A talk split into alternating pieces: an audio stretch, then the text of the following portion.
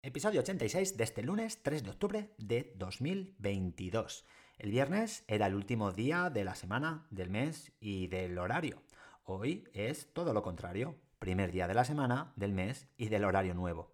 Todo, claro, está en relación a lo escolar. Ayer, domingo, nos comunicó la jefa de estudios, Paola, que hoy empezábamos con los horarios nuevos. En el episodio 85 cuento el porqué de volver a crearlos desde cero, por si alguien no sabe de qué va el tema. La cuestión es que yo ya había completado el mío, pero en relación con la programación, con el horario, mejor dicho, antiguo.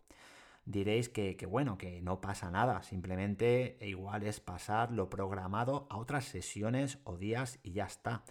En principio sí, pero no, ya que tenía que cuadrar diferentes días y actividades con los dispositivos, cuando traen los dispositivos a clase, cuando no, y también programarme desde cero naturales y sociales, que son las áreas que impartiré a partir de, ahora. Un poco de, de lío, la verdad, pero bueno, al final, pues todo programado, no como quisiera, pero bueno, es lo que hay, nos adaptaremos. Ahora os cuento eh, más cosas de todo lo que ha sido el, digamos, el nuevo inicio de, de curso. ¿Tú también quieres un cambio educativo? Responderemos aquí preguntas como ¿por qué sigue igual la educación? ¿Qué puedo hacer yo para aportar mi granito de arena? ¿Cómo lo hago? ¿Con quién cuento para ello?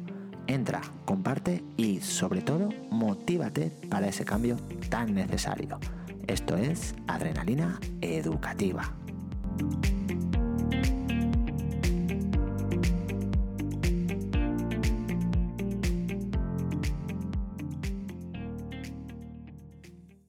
Nada, inicio, inicio de curso, vuelvo a repetir, a empezar de cero. Hoy he estado cinco sesiones de las seis con mi tutoría. La verdad que me gusta porque estoy más tiempo con el alumnado y puedo recalcar muchas cosas y que las empiecen a automatizar.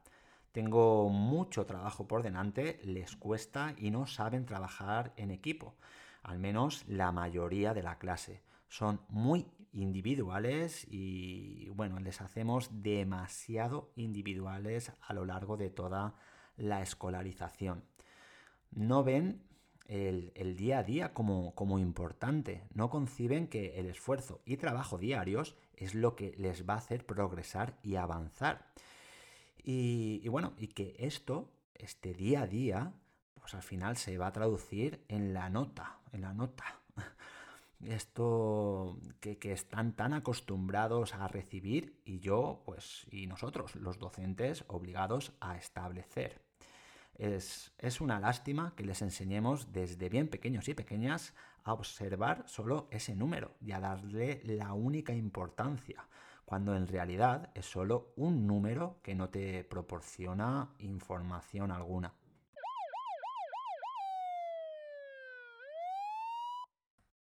En la primera sesión del día, a las 9 de la mañana, he estado explicando los cambios, revisando el cumplimiento de las tareas del viernes pasado, el comportamiento general y bueno, y hemos cambiado las tareas de los grupos que van rodando cada mes. Después hemos ido al aula de informática para que los grupos 1, 2 y 3 trabajaran operaciones por niveles y los grupos 4, 5 y 6 con Matific, trabajarán con Matific.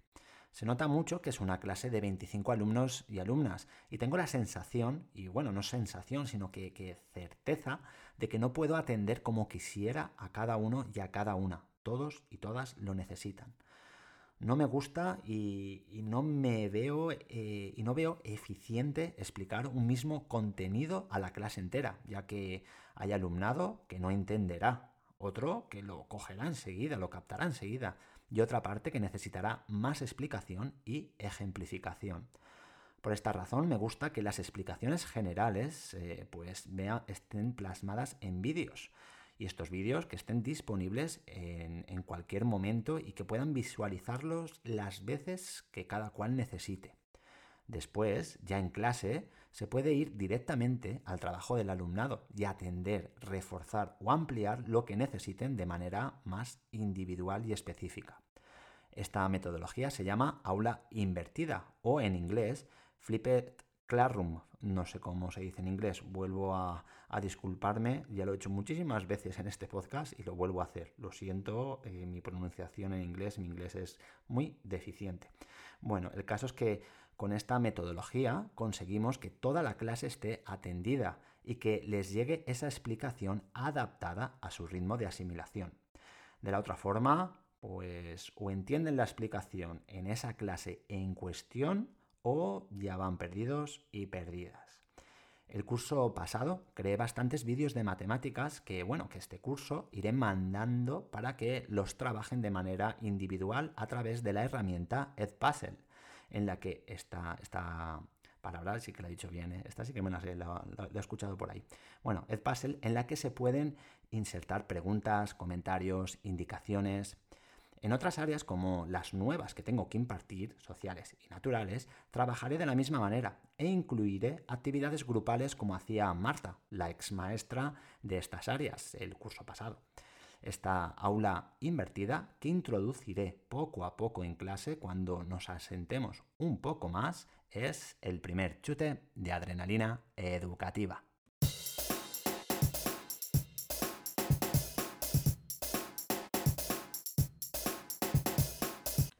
Hoy también hemos empezado con la lectura de 20 minutos diaria. Esta práctica general de centro que me encantaba y que estaba establecida en el horario, más concretamente nada más entrar del patio, este, este curso, por el rollo de la nueva ley, nuevos tiempos de áreas, proyecto interdisciplinar, pues ha desaparecido del cole. Aunque Paola, la jefa de estudios, nos dijo que cada tutoría, cada tutor, tutora, lo podíamos establecer cuando quisiéramos, si queríamos continuar con ella. A mí, sinceramente, me ha dolido esta eliminación de una de las pocas actividades que realizábamos todos por igual. El fomento lector, para mí, es esencial para el aprendizaje y, y esta práctica era muy acertada y se debería de haber conservado. No ocurre nada si se cogen 20 minutos al día de cualquier área, pues con este fomento lector ganas más que pierdes. Esta es una, propuesta de mejora ya para el curso que viene y estamos al inicio de este. En la sesión después del patio, por ejemplo, cada tutor y tutora puede tener en su horario un área que imparta para poder dedicar esos 20 eh, minutos de lectura libre. En mi clase he tenido que establecer estos 20 minutos diarios a penúltima hora de cada día, cuando coinciden conmigo en, clase. Y bueno, tú estarás diciendo que, bueno, que qué más dará que, no lo hagamos todo el cole a la misma hora. Pues da, y, y, da mucho, por dos motivos fundamentales, y uno de ellos pues lo he observado hoy.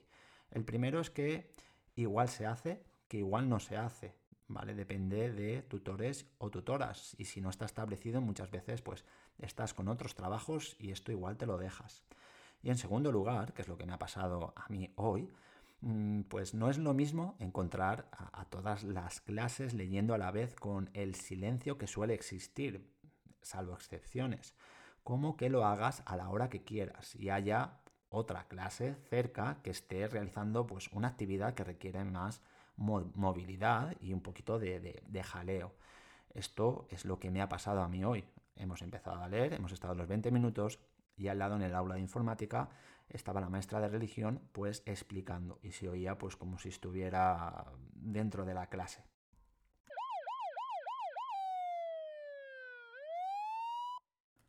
Ya en la clase de sociales, para conocer qué es lo que habían dado hasta ahora, aunque ya tengo una idea porque hablé con, con Marta, he realizado una actividad por grupos que consistía en consensuar en 10 minutos los puntos a comentar. Para ello he puesto en la pizarra los ítems que tenían que cumplir para que, pues nada, para que vayan asimilando cómo evalúo, cómo voy a evaluar y para que sepan qué es lo que pido en cada actividad.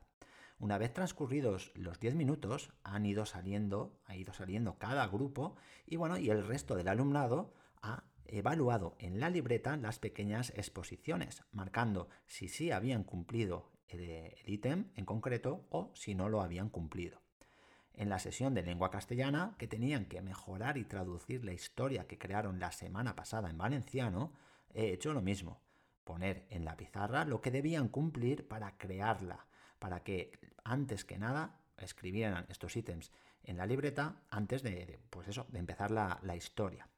Los ítems, estos ítems de manera general, eran básicamente pues estos, utilizar al menos cuatro conectores, escribir puntos y aparte y puntos eh, seguidos, que, no suelen hacerlo, separar la historia en párrafos, mantener un orden y, una buena pues, caligrafía, que se entienda la, letra, y pues cuidar la ortografía.